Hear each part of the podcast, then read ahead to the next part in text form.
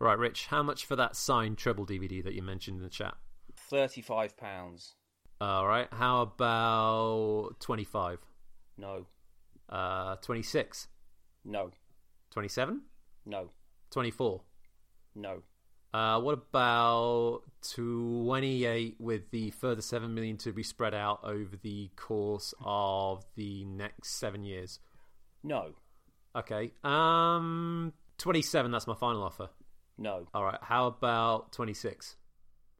Rich? Rich. Oh, don't worry. You'll come back. No problem.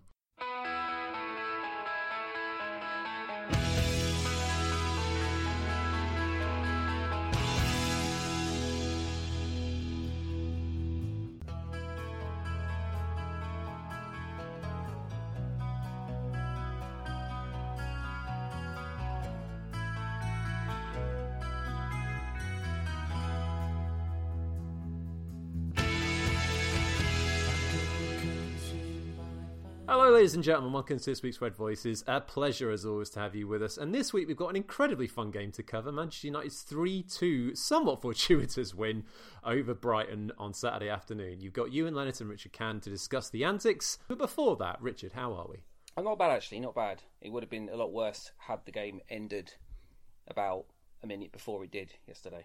I mean, if it actually had ended when the initial full time whistle went, I think we would have been discussing a very, very different game and a very, very different result. Somehow Yeah, we scummed our way, scumbag FC, no less, Hmm. to that victory, which was completely ridiculous. But before we get Hmm. on to that, I want to just start with this incredible point. Why don't you discuss what happened when that uh, cross goal went in at uh, 93 minutes or so? Yeah, so so I'm sat in the living room watching it with my partner and well, my, my partner and her daughter were not watching it; they were waiting to use the TV. Brighton equalised in what 95th minute. I launched my phone across the room, kind of went into the kitchen, and got up and stomped off, and then picked up my phone, sort of stomped around a bit, came back again. By which time my stepdaughter had turned the TV off. I was incredulous again, so she turned it back on again. And United had a penalty, Yeah. which was good which fun. Was excep- it was exceptional. how on earth did United get through that game with that performance with the incredible way in which Brighton and Hove Albion were clearly destined to abuse the woodwork and get away from a victory? That is one of the most freakish results I can remember in United's history, let alone the five years that we've been covering the team. It's just ridiculous. Uh, I mean, I guess you know we'll come to the Luton game in midweek a little bit later on, but we'll start here. I mean, after the performance against Palace, you know, eh, we were all saying the same things. We wanted to see an uptick in form. We wanted to see more effort. We wanted to see more intensity because United was so poor against Palace in that first game at Old Trafford last week. And uh, did you really feel over the course of the 90 minutes United really stepped their game up from last week? Because I'm not sure I did. No, again, it was it, it was very very lax. The tempo was lax. The passing was was poor. Everything was at, in second gear. The transitions weren't good. We uh, defen- defensively we we were pretty much all at sea again, all out of position. Which which Ollie said. It's just one of those. It's one of those games, isn't it? One of those games in in football where it's the reason we love football because you can be absolutely useless for ninety minutes and still scab a win. And I guess the one thing United have, even when they're not playing ba- not playing well is individual talent that can do something special when it, when when it's needed. Um, And I guess that, that that the difference in that in that game was the quality at one end versus the quality at the other end. And Brighton fluffed their lines five six times, and um, and United kind of made the most of every opportunity they had. I guess. Yeah, I mean, if Premier League records are correct, then that is more times a team has hit the woodwork, I think, in a recorded game. Um, which is good grief. Brighton, I think, deserve a lot of credit for the way they approached the game because the way they looked at United in the opening sort of 10, 15 minutes, even 20 minutes, you could say, they essentially waited for United to see what they were made of. And once they figured out there wasn't really much to threaten them with, they started to make some really good chances. And it was Trossard's first shot on the post when United just was standing off a little bit and allowed Brighton that that, that space and that time to actually get a shot in. And that, that sort of approach that standing off of Brighton allowed them to really get maybe not control but confidence that they could attack us because I don't think Brighton really controlled the game so to speak but I think it was more that they felt like they could really damage United if they you know turn the screw a little bit more and especially in that first half, United weren't really up to snuff. I mean, I guess you're talking about individual brilliance. The fact that United still had two goals uh, correctly chalked off for offside during the course of the game shows that when you give this team chances and United break, they're still deadly, absolutely deadly. And it was only a couple of loose, you know, not quite keeping behind the last man that stopped United actually perhaps doing better and getting a slightly less scummy result as a as a result of that. But I'm kind of unsure about properly where to place that performance, bearing in mind that it wasn't really that much of an uptick from the previous week. But how much mitigation do we allow that? I think, I mean, we saw that the, the one enormous weakness that United had was in, in our right back area um, mm. and, and Brighton's left. It looked to me like Aaron Wan-Bissaka was completely gassed by half time. You know, if we look, if we look, look, look, back on that with hindsight, we shouldn't be that surprised given that that's essentially his first competitive. Well, it's his, it's his first game of that length. He's put in that many minutes since the end of last season. Um, you know, he's had next to no pre-season because because he had to quarantine, and so he's just kind of been been thrown in. He obviously saw him at Luton, but he's just been thrown in to a to a, a far higher paced game, and it's clearly just been a bit beyond him at this stage. Someone made a good point to me on Twitter, and it's and it's true. And if you think back, it, it, there have been lots of occasions when United have started seasons like this really slowly. I mean, the, the, the year I look back that I thought of was 2012 2013 not because I imagine there's any chance of this United team going on to win the title but we started with a really rubbish 1 0 loss at Everton then scraped a 3-2 home win over over Fulham and then won scraped a 3-2 win away to Southampton. Well, yeah, exactly. You know, won that game at Southampton in a, in a, in a game that we we really didn't deserve to get anything out of and scored twice late and that kind of felt the same yesterday just this United just having not got up to f- full speed and I think you also saw as well that I think we the last 20 minutes absolutely everybody was dying on their feet, and that's mm-hmm. that's going to happen. I think what's less excusable is what came before that because it was just too sloppy. I mean, you talked about um, Brighton growing in confidence, but what we saw an awful lot of was United being incredibly sloppy in midfield, um, giving away possession in, in in in a way that they shouldn't, and then Brighton being able to, to pour players forward and, and put pressure on. I don't mind them not being fully fit; that's completely natural, and I'm not I don't mind necessarily a scratchy performance, but I, it was very, very sloppy. And I mean, I think we both agreed if we don't get any better than that in the next few weeks, we'll be lucky to finish in the top eight, let alone, let alone the top four. So, uh, yeah, yeah, there's a lot yeah. to there's a lot to improve on yeah, it's going to be an ugly couple of weeks still, I feel. I mean, mm. United have got two more games left before the next international break, and that's Brighton again in the League Cup on Wednesday before Spurs visit on Sunday. Side note, I'm sure Mourinho is going to be relishing that game after what happened to them against Newcastle on this afternoon. Um, but um, I think it's very clear to Ollie and to the players that we need to step our game up quite substantially. I mean, you're not going to get many games during the course of a season where you can play that badly in the Premier League and get a 3 2 win, especially not under the circumstances that we got. But uh, on another day, Brighton could easily have scored four goals, four or five goals, and it's only the frame of the goal that kept them out, and that one save from I think it was Maupay right at the end where he's turned in the box and De Gea is obviously it's point blank range and De Gea has basically stood up tall and made sure it hasn't gone anywhere. But it was just it's not even wayward finishing, it's just down to fine margins that Brighton didn't score more yesterday. And that first penalty, for instance, God, I'm trying to remember who got the initial challenge. And that was Bruno on Lamptey, wasn't it? Yeah, he, mm. he's Lamptey's had a really encouraging start to the season. You know, he's taken his chance after moving from Chelsea, and he's looked really great this season. And yeah, there's no complaints about that. He got across Bruno, and Bruno's been completely outdone by his pace, and it was a penalty. Um, the Panenka, um, now bold, I bold. quite very bold for a Premier League game. Yeah, I mean in the World Cup, maybe if you're Andrea Pirlo, yeah, fine, absolutely all right. But Neal Maupay doing so, I mean, it certainly left him open for the level of banter that followed later on in the game, put it that way. But it, at that point, it really wasn't anything less than Brighton had deserved. You know, United had struggled to really carry any significant threat prior to that point, and yeah, it was somewhat surprising because I'd left the room briefly after the first goal to see United suddenly back into the game, and it was down to one half decent delivery in from Bruno after the free kick. Matic pulls it back, and Maguire's putting enough pressure on Dunk to get the own goal, and it was good to see United at least respond so quickly, wasn't it? In the context that obviously we had a pretty wretched first half. Yeah, um, they, they definitely needed to respond because, as you say, it'd been so. Uh, you know, Brighton had been so dominant in terms of territory and, and chances at that point that it could have got the game could have slipped away. So, so the response was was really needed. But it, the, the the delivery from the uh, from the free kick from Bruno kind of summed up his performance again. It was a really, really high quality delivery, um, and and he kind of in the games veered wildly from the sublime to the terrible and back again. And it's it's it's really what he kind of does, isn't it? He tries a hundred things and maybe seventy of them are rubbish, but thirty are thirty are really good. And of those thirty, maybe two or three actually end up in in a goal.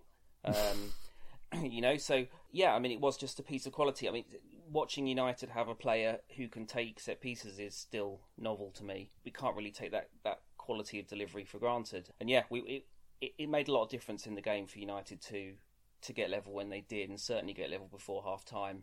I'd like to say that it it spurred United on to be sharper and more dangerous, but it didn't really. I mean, I think we started the second half a little better. I mean, yeah. it wasn't amazing by any stretch of the imagination, but at least it was a little more encouraging. You know, we had the disallowed goal, and again, it's a fast break, just as we saw in this game a couple of months ago at the Amex. And it's Bruno again at the heart of it. A great pass to Rashford. Rashford used to obviously completely leave uh, any sort of political, um, what's the word I'm searching for here? Any sort of activism to the experts and not and stop completely what he's doing and concentrate on football. And look what happens mm. when he concentrates on football. I know, right? I mean, how many turns? Four?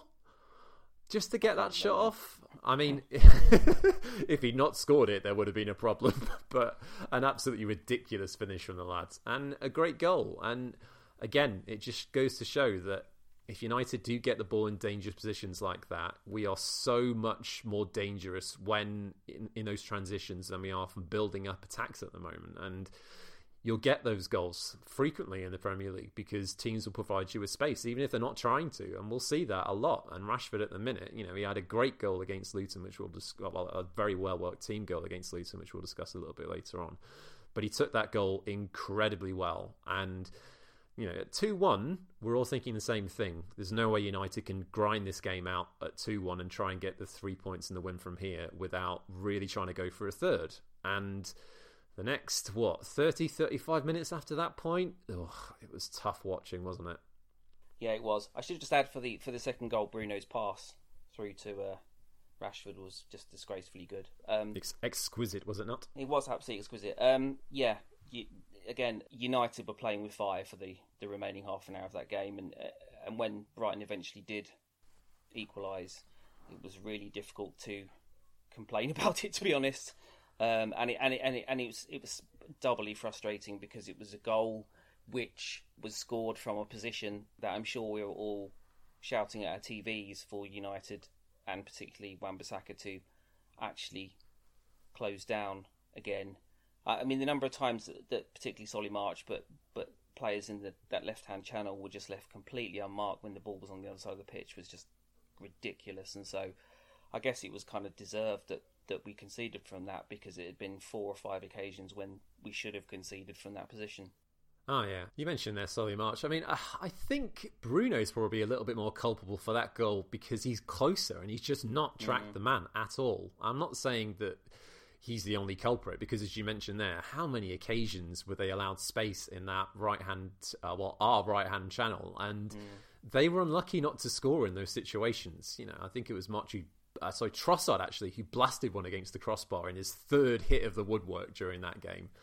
And at that stage, you're just thinking, if United don't don't try and quieten that channel down and get tighter, then they are going to get punished. And I guess you look a little bit at the bench and you get a bit of a better idea of what Solskjaer was actually going for. So on the bench yesterday, Bailly, Lingard, Fred, Fosu, Mensah, Henderson, Van der Beek, and McTominay. There's no out and out forward there on that bench whatsoever.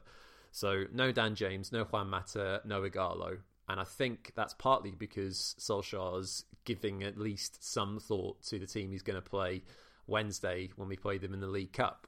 And I would imagine mm. that he wants to try and provide us at least with something of a stronger side for that game because he really wants to prioritise after getting into those three semi finals last year a cup competition, which I understand, but it just left us with no real outlet that we could bring on that could help us really close out the game. We sat back, we got so defensive. Bailly came on, essentially made it a back five, and he had a good, you know, don't get me wrong, he had a good sort of 20 minutes or 10 minutes or so it was in the end but we ceded the initiative completely, and we not, it's not like we really had much of the initiative to begin with. That point, you know, you mentioned the midfield. You know, Paul Pogba came off at 65 minutes.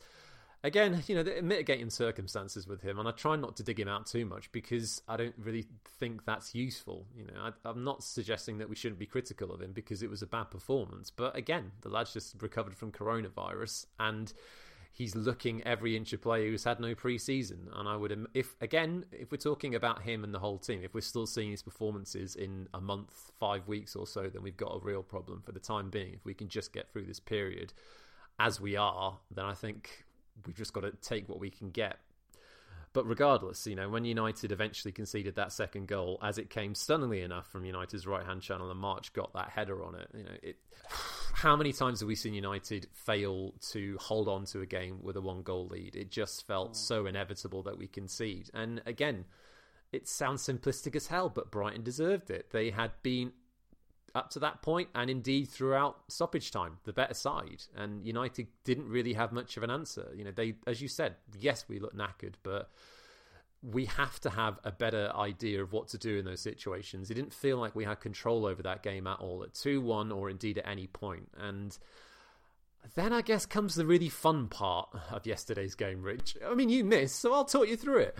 I mean, it was Donny van der Beek who you'd been calling for to come on, who, you know, has got the energy and the commitment to actually try and chase down a pass from Rashford, I think it was and he just about manages to win a corner. Now, Maguire again in the air. It wasn't a terrible header, but instantly, as soon as uh, the uh, his header was cleared off the line, you're seeing a lot of arms go up. And I'm thinking at that stage, because the referee's just blowing the full time whistle, that's over, it doesn't matter.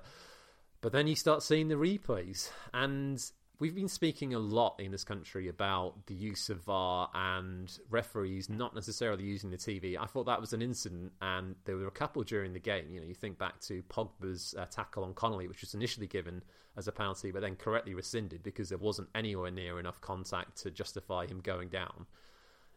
He's got it completely right. Maupay's arm is wildly out in the air. He doesn't need it to be there, and he's touched it with his arm. It's a stonewall penalty, and as gutting as it might be for Brighton, it was the correct decision. And as lucky as it was for United, it was definitely the correct call. And then when it comes to Bruno taking his opportunity, at the minute, is there just any doubt when he's in the penalty spot that he's going to score? I mean, this is probably his most impressive of the lot. Yeah, I think that was his. I think I think I heard yesterday that was his seventeenth consecutive um, successful penalty. I think it might be 18, you know. is, it 18? Well, there you go. It was amazing me. I mean, he's obviously got two techniques for his penalties, hasn't he? He's either got the the little hop and skip and then side foot was the keeper goes the other way, or the little hop and skip and absolutely lemon it into the top corner. Um, and, and obviously went for the went for the latter. But it amazes me how much power he gets when he does that, given that he doesn't have any run up, essentially no run up. Um, but yeah, I, what didn't ever really feel in doubt, did it? Although I suppose he did at the time. I, I, I, mean, I was that, getting out of my seat and pacing around my lounge. As yeah, the, I, was pacing as well. Um, well, there was such a huge gap between the penalty being uh, awarded and Bruno actually taking it. You know, there's over a minute there, mm. and that's partly because Brighton were in a similar way to PSG when Rashford got his last minute penalty in the Champions League. They were really delaying that spot kick. You know, the keeper's out, mm. the defenders are out. Fred's doing his big man, hard man, trying to defend the penalty taker at that stage to give him the space. But no, an excellent penalty there, and it changes the complexion of that result completely. Obviously, in the practical sense, because we've gone from one point to three But for United to have gotten a result out of that game is big. You know, it. I guess we'll see how big it is by the time we get through that Spurs game next weekend, which is again another massive, uh, you know, another massive performance is needed from United, especially against Mourinho's uh, any team that Mourinho is managing. But I think it's really big for this side's confidence because we've seen so frequently over the course of the last seven years, in particular, how easy it is for United's heads to drop. And I guess that game was perhaps an example that United can still provide miracles even when they don't deserve it. They can still scum their way to a victory and they can provide something worth shouting for even when they're playing nowhere near their best. And I don't know how much of an effect that's going to have on the teams around us because we've seen frequently during Ferguson's tenure how teams were never fully off alert when it came to playing us. There was always a danger to United, and I don't necessarily think that's a big sea change in that direction. That teams are suddenly going to be scared for a whole ninety minutes plus, but. It's a valuable victory for us, and it gives teams something to think about, especially when we can play that badly and still beat a team that played really well. You know, Brighton have had a really tricky start to the season themselves, but they played miles better than we did today. And like a performance like that, the only way is up for sure. The one thing that United do have, and, and that every team will recognise, is that, that, that, we have a front four who can score goals um, and score goals out of rel- relatively nothing. That's that's all really that United have going for us at the, at this point because you could see every single team that plays against us knows exactly what our weaknesses are as well. So we're still completely unable to control a game. So so while that's the case, you're going to have a lot of games like that where it's just essentially a shootout between the two the two forward lines and the ones that are most are most potent or most deadly are, going to win the game. I do think that things will improve as the players get fitter. I mean, uh, someone pointed out again yesterday that was, I think, Brighton's fifth competitive game this season, and they had two preseason games as well. So they, that was their seventh game, and most of that, uh, or a large portion of that United team, were only playing their second game or, or two and a bit games. We're still quite a way off fitness, and I do think there'll be some degree of uptick when we kind of start to reach full fitness. And like, it's almost a good in a way that the League Cup is being done as it is with with the, the, the, these these rounds close together because it means that it's a competition that Ollie doesn't have to super focus on, so he can make eight, nine, ten changes in the game, not worry too much about whether we go through or not, um, and then put out his best or what he considers to be his best side at the weekend for the for the Premier League games. Um, but what, what, this game does, I think, is it, it takes pressure off the the game, the second game against Brighton in the week, and he can he can make all those changes, whatever however he makes. I'm sure it'll be at least seven or eight. Um, if United win, that's great. If they don't win, it's not the end of days. We're out of a competition that was stretching an already fairly weak squad in terms of quality, a bit too much anyway. So yeah, I mean, I think I think that was an important win, and an important win for, for Ollie as well, because regardless of what the the causes are of this this difficult start to the season, it would still be very difficult for him to survive through a a really really tough first one two three months of the season. You know, and, and I wouldn't even if even if it went against him and he were to lose his job in three months' time, I'd certainly not put the majority of the blame at his feet. But he needs wins now. It almost feels like um, that period just before the last time United played Spurs, actually, when he was under quite a lot of pressure and he needed to kind of get results, and he, he managed to get results that, that dragged him through that, that sort of winter period and then on to better things. And it's, I think it's kind of the same again. He needs to just he he needs United just to kind of churn out some some wins now, even if performances aren't great, and get to a point where we can breathe a bit and and actually concentrate more on on style and um, actually trying to blow teams away. So yeah, I mean it's a difficult it's a difficult period for him, and, and the club haven't helped. So we have to hope as well that he gets a couple of players in the next week or so. Yeah, I guess we'll discuss that in a minute or two, but I completely agree. I think by hook or crook, United getting a result in games like this when they're far from their best, when fitness is nowhere near where it should be, when we do have limited options to bring off the bench to really change games. I, I think it's huge. You know, I mean, well, potentially huge. Put it that way. You know, and I don't necessarily think that Ollie can afford too many more games like that Palace one. You know, I do think it. As I said, if we're still at this point when we're scumming our way to victories over the next five or six weeks when we get to early November and United are still playing like this, there's a big problem. And mm.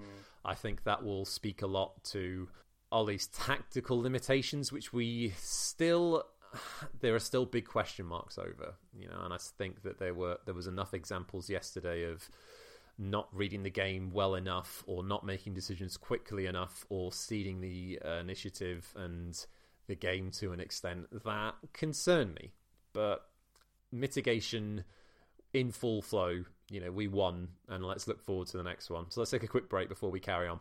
We have a small favour to ask, friends. If you're enjoying the show, please help spread the word. Leave a rating and a review on Apple Podcasts, Acast, or any podcast app you use. It's a small thing that helps shows like ours to move up podcast rankings and generate more listeners, and it would be hugely appreciated. Right, Richard. Luton on Wednesday. Uh, 3 0 on the end. Bit harsh of a result on our championship opponents in that game, but a useful workout for several members of the team who we might not be seeing much more of, and some who we almost certainly will. What did you make of it? Yeah, I think it was a, a handy game to have. I mean, essentially, it was largely Luton reserves as well. Um, and while they, they put an enormous amount of effort in, the, the question was whether United had enough guile to actually break them down rather than actually, I don't, I don't think it was, felt there was any great threat posed to our defence. And, and it just did give Ollie the opportunity to make a load of changes, get players in who aren't um, either aren't fit or who aren't going to be playing in the starting the Premier League games at the moment, and you know got through the game in, in the end. What it did, I think, emphasise again as if we need telling is that particularly the front three, the first eleven is an absolute mile ahead of the of the replacements. I mean, it was interesting as well, and this this is something that's really sort of come to light today. That even with all those changes, there was no sign of Andreas Pereira, who it now seems is potentially joining Lazio on loan, which I'm sure will upset absolutely none of us. So yeah, yeah. I mean, it, it was just a it was a game we had to fulfil. It served a purpose in terms of getting players games and fitness, and United ultimately won it pretty comfortably. So there's not a great deal more you can take from that. Van Beek obviously got his first start, and I think he looked quite lively, quite handy, quite neat and tidy as well. You can see he's, he's a very technical, a very proficiently technical player. Yeah, all's well that ended well. Yeah, I mean, I think with Van der Beek, the I guess the slight concern I had about him playing that game was that you could see him trying a lot of really incisive passes and quick one-two touches, even though he didn't, he wasn't on the ball a lot, and a lot of the players around him just weren't on the same wavelength. I mean, I guess that will hopefully change when he starts playing with what you would describe as our de facto starting eleven, but. Eh, something to think about. I mean, mm. again, I don't think United were undeserving of the result. Thought again under the Stonewall penalty, Brandon Williams no. taken down in the area, and you know the, the goals from Greenwood and Rashford really useful for the two of them. You know they've had their own troubles during the summer in terms of fitness and some unsavoury headlines. So to see them both score and in good good goals as well. You know the the goal for Rashford was expertly taken and actually quite well worked. Some really nice touches to set that one up. I think that goal did him some good, as did yesterday's. And Greenwood doing what Greenwood does. You know, he puts defenders on the back foot and forces them into a decision. And if they can't get a challenge in, he's going to shoot. And more often than not, from that sort of position, it's going to be on target. You know, and 3 0 in a game like that, good to see. You know, it wasn't particularly encouraging for anything other than seeing United one win and two give some minutes to some players who needed it. So encouraging, if nothing else. You know, we go again against Brighton on Wednesday night, and you're right, it will be a much changed side, and I'm assuming I'm assuming that's going to be on the same on Graham Potter's mm. side as well. So that obviously changes the dynamic significantly. But you know, with the way that this season is so crammed in, there's an argument to say, you know, is it really wise to be trying to go for a deep run in the League Cup? And I guess by giving game time to the likes of Ighalo and Mata and Dan James, who aren't going to be relied upon heavily in this first team as much as you as they would like, mm. there's an argument to say that he's covering his bases. He's not putting out the youth with an aim to just give them some game time and expecting them to gallantly lose. He's giving game time to players who clearly still want to play for the club, but not putting too much pressure on his main guys to get the job done. So yeah, I mean, I'd, I'd love to see United lift the League Cup. It's been a while since we've done so, and anytime United are up for a trophy, I want to see us go for it. You know, well, I might regret those words when we get through to the semi-final and we're playing games every two to three days in the new year, but we'll cross that bridge when we come to it. Um, before we get on to tr- on to uh, questions for this week, then, Rich, I guess it's just is it transfer chat? There's not necessarily a lot to mention. I mean, today, as you mentioned, reports have come out for uh, Andreas Pereira potentially going out on a season on loan to Lazio with a rather incredible t- option to buy for 27 million euros. I can't help but feel like Lazio aren't quite going to go for that, but there we go. I mean. Pereira, as clear as it has been that he really wants to try and make it United, and as willing as he has been at times, and he's not. He's not completely stunk the joint out every single time he's played for us. He scored some pretty lovely goals, but at the same time, it's the correct move. I didn't see yeah. this season what he could provide us that was going to be a step up or really ideally useful on what we're trying to do this season. And I think Ollie realizes that, despite the fact that that contract was given to him not long after he became caretaker manager. So it's the right call, and hopefully for him, he'll get a chance to play more regular football and improve on what he has. You know, there are some raw materials there, but we haven't seen anything coherent over the many games that he played last season to suggest that he can really quote unquote do a job. I guess the only other thing since last week was uh, Alex Telles, which uh, thank you for that, Andy Mitten, on the Talk of the Devils podcast for getting that one out. So that was useful. That's an interesting one to be playing at left back because we've seen so much of Luke Shaw, and again, he was a guy who didn't necessarily have the best game last week. Uh, what are your thoughts on United bringing in another wing back this year? I mean, do you think that's the right call? I mean, we're talking a yeah. relatively low fee for a 27 year old. Yeah, I mean, we've spoken about this before. Um, for me, I, don't know. Other people have different opinion on this, but I, am never quite. They probably sold. do, Rich. I'm sure they do. It's it's a fairly fairly usual scenario. I'm not completely sold by um, Brandon Williams as a left as a left back or a left a left wing back. Um, I think you you lose a lot by playing a right-footed player there who's not called Dennis Irwin. Um, and, and I think you saw I think you saw in the game at Brighton that some of the, the best positions United got into was Luke Shaw surging down the left and and taking one twos and actually delivering into the box, and that's something you lose when you play with Brandon Williams there. Um, and so, from from my perspective, it makes sense, particularly if if Ollie really doesn't seem to want Dalot, um, and I'm, I, I can't believe he really truly trusts Fosu Mensah there. Then it makes a lot of sense to me to get another left-footed left left back in, left stroke left wing back, move Williams over to the right to deputise for Wan-Bissaka, and then you can move Dalot out, um, and even potentially Fosu Mensah. And I, I, think we will see. It's it's a funny old window, and I think we will actually see United do quite a lot of business in and out in the final week or so.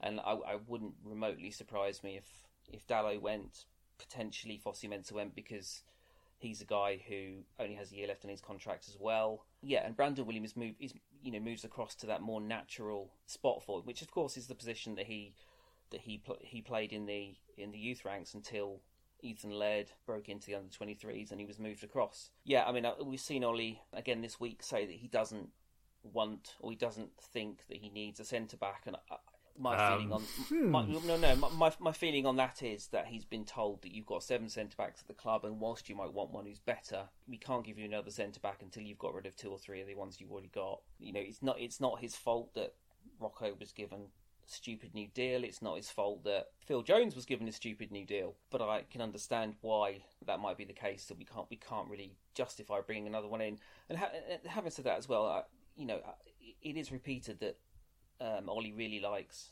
Axel Tuanzebe, and if it's so frustrating with him, if he could just stay fit, we, we could you know we could see just what he's got, but at the moment we don't really know.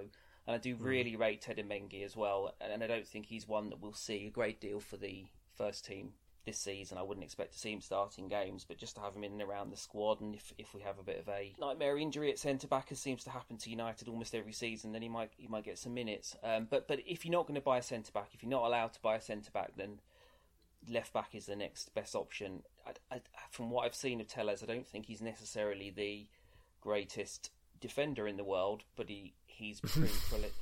He's pretty prolific going forward both in terms of goals and assists. Now, obviously, he's been doing that in the Portuguese league, which is a different kettle of fish altogether. But he, he ah, clearly... well, last time he bought a player in the Portuguese league had really impressive numbers. Well, that's mm, true. I, can't, yeah. I can't deny it. And one of the frustrations I think for me with Luke Shaw is that his his quality going forward. He doesn't he doesn't produce enough going forward for a left back in the modern game. When you when you kind of looking at if you look at Liverpool with with Robertson and um, Alexander, the, the modern fullback is there's a lot more required of them apart from just to defend and and occasionally chip in and throw some crosses in. So it would give us another option. Perhaps if you're playing playing at home against a, a moderate side, um, that you need to break down, that might actually be beneficial. Uh, yeah, yeah. I, I, mean, I think United could do a lot worse if they are not going to buy a centre back than give Bailly a good run in the side. And as you mentioned, yeah. once Tuanzebe's fully fit, give him and Mengi some shouts. You know. Mm. I mean, I guess you could say one thing you could say about Victor Lindelof yesterday was he wasn't rubbish. You know, no, and that is high praise considering the bar that was set last week, which was the lowest uh, I think we've seen in his time at United. Mm. It was poor. I mean, Solskjaer must know at this stage that the centre backs that he currently has at his disposal, in terms of the senior ones, are not necessarily fit for purpose. You know, I mean, I would love it if we could find consistency from Eric Bailly, but that's such a punt to take at this point in his United mm. career because you know, injury and sporadic crazy decisions have been a feature of his time at Old Trafford ever since he signed. And as much time as I have for the guy, that is a risk. And I would love to see it pay off, but I'm not necessarily sure United can afford to do that. So giving more time to him and the likes of Tuanzebe and Mengi would be a bit more preferable to me than sticking with Victor Lindelof because ultimately at this stage we kind of know what we're going to get from Victor Lindelof and mm. Bailly on his best day is a better defender than he is even with his eccentricities so that's an interesting one for Ollie to juggle and if, if it's true that the club have said to him look we've got to sell some of these guys before we can get someone else in then again that's not Ollie's fault but that's something he's no. just got to cope with and that's partly down to mismanagement from predecessors and partly down to the club's desire to try and protect assets by giving them longer term deals. And, you know, I spoke about this a little bit on Twitter during the week. It's all very well and good United trying to reverse errors from the past by asking more from selling clubs for players that are trying to get rid of. But we're not talking about high quality, high caliber players that play a lot of football these days. So it's all very well and good trying to get more out of the ones that you know trying to sell for more after you know giving them these bigger contracts. But some of these players like Jones and Rojo and Pereira etc. are on big money, and Romero in particular as well. You know we're hearing about that he's on ninety thousand pounds per week.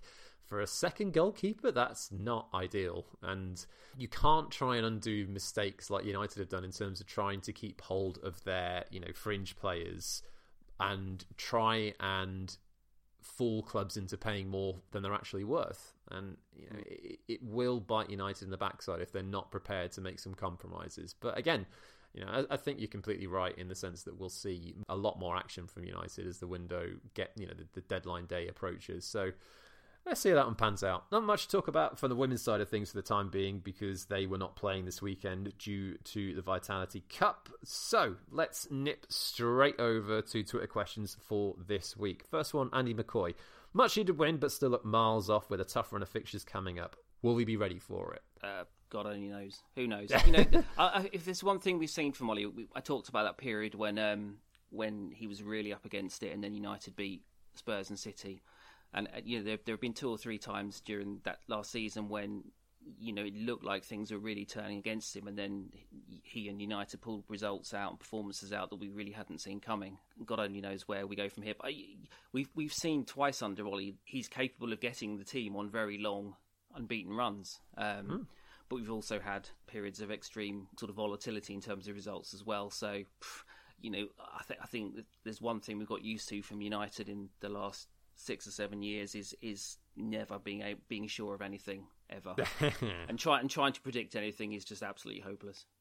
Well, I mean, we've got Brighton on Wednesday and then Spurs on Sunday. After the international break, it's Newcastle, followed by Chelsea, followed by Arsenal in the league. And I think the mm. Champions League comes into effect at the end of next month as well, or at least at the midpoint. Mm. So the fixtures are certainly going to get trickier. I mean, ooh, I mean, with the way Chelsea were defending yesterday, I mean, if we're going to look that far ahead, wow. I mean, that was an incredible result against West Brom yesterday. Did very well to get back into the game after that nightmarish first half. Arsenal, I mean, that to me is our most difficult assignment before we get to November. You know, uh, we've spoken a little bit about what Arteta's doing over at the Emirates at the minute, and he's drilled that side incredibly well. And it's not necessarily that they've had a massive uptick in terms of the quality of the squad. He's just got a lot of togetherness there at the moment and a plan, a tactical framework, and a work rate to go with it that's paying dividends. You know, they're playing Liverpool tomorrow, and it wouldn't surprise me if they get a result at Anfield.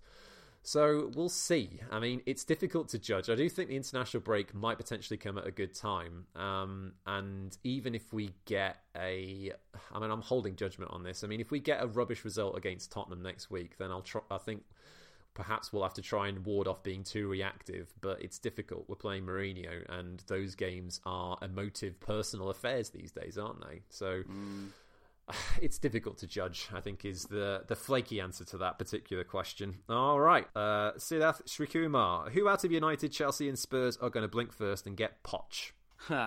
um, I can't. I could. I can't imagine Spurs would do it just because I think that would leave Levy looking very stupid, and I also think that he's enormously emotionally tied to Mourinho, um, and I think it would take an awful lot for him to actually sack him. Oh, absolutely, yeah. I don't. I don't think Jose is going anywhere for the time being, and no. I think it would it, it, wouldn't it wouldn't feel like a very Spursy decision to make at this stage. All right, Bale came no. back, but that was a seven year gap. I can't imagine him switching and turning and getting Poch barely a year after he sacked him. So that I mean, Chelsea spent what just shy two hundred million, and they still can't defend to save their lives. Yeah, I mean, again, great.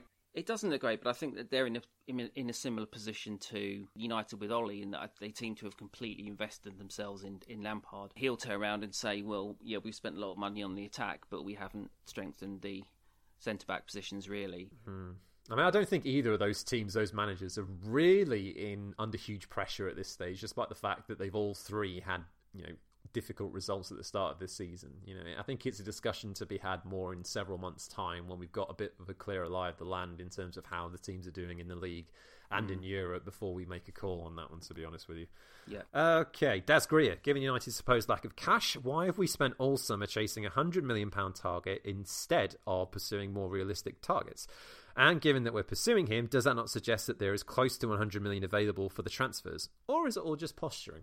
I'll throw this over to the financial expert on the podcast. Yeah.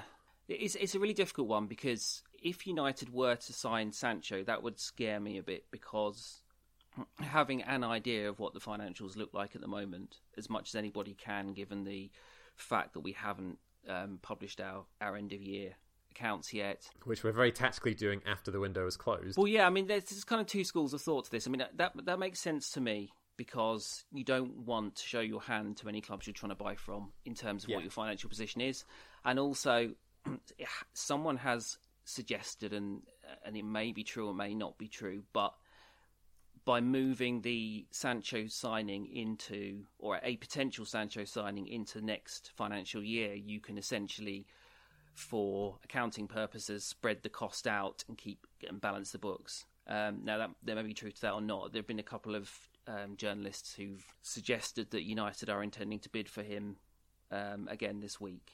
Um, and it wouldn't surprise me if we chucked a bid in of some description on the 1st of October. But, you know, whether it happens or not, it would require Dortmund to go against what they've said and accept a deal which is probably less than they've been trumpeting they want, and also one that is relatively heavily backloaded. Yeah, I mean, I, th- I, think there's a there's a danger of giving United a bit too much credit here, isn't there? I don't. Well, we don't know. I mean, ultimately, hindsight hindsight will tell us, won't it? Um, yeah. You know, if if if we have waited until now to to try and do the deal f- fully, then there's a reason for that, and it's most likely to be financial, um, mm.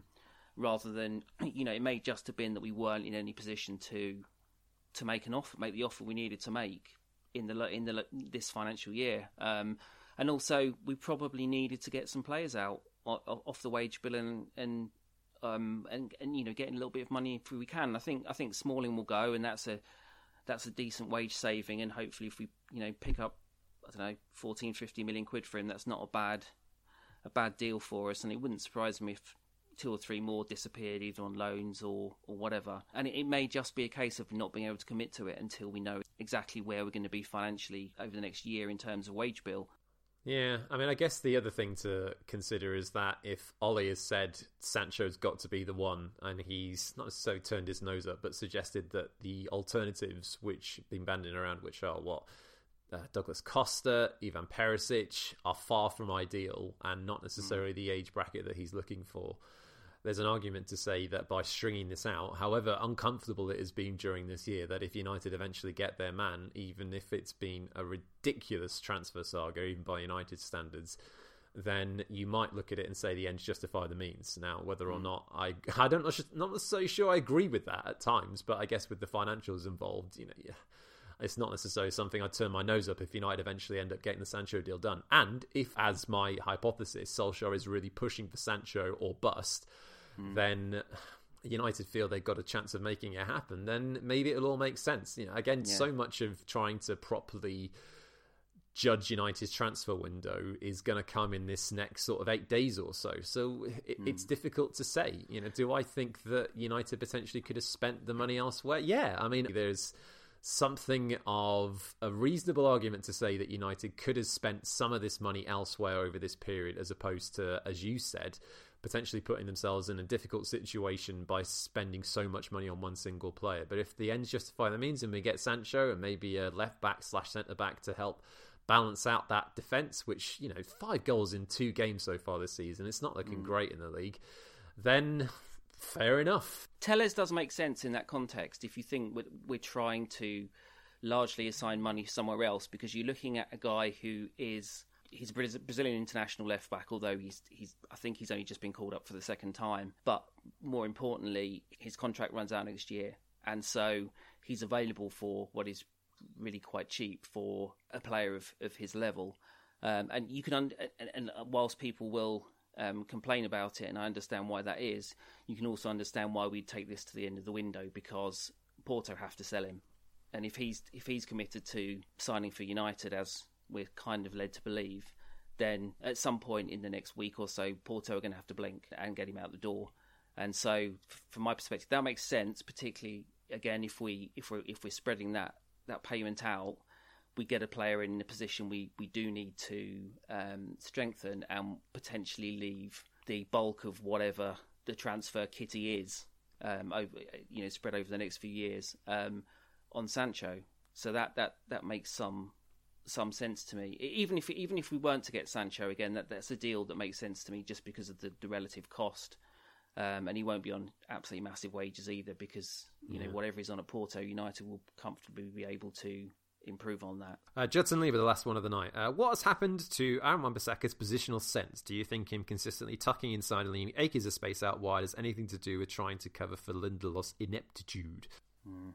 I think partially, if we're looking at yesterday's result or yesterday's performance in isolation, then a large part of that has to just be down to the fact that he stayed on the pitch longer than he should have done and he was knackered. I do think there was a, I do think there was an issue with, with the way he was positioning himself as well. I mean, we you spoke earlier about Bailly coming on, and that, that substitution to me made sense because by bringing on a third centre back, you were able to you could spread the back what would then be a back five out, allowing Wan-Bissaka to push further over and actually deal with the guy in the left channel.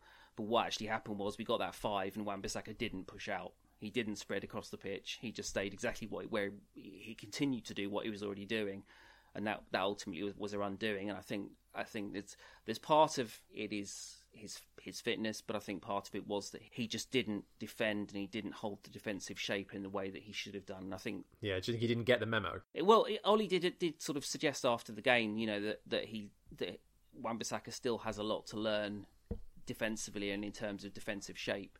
Um, and I think you could see that. I don't know where he, I don't know where his head was for quite a lot of that performance. I think it was comfortably Wan-Bissaka's worst performance for United.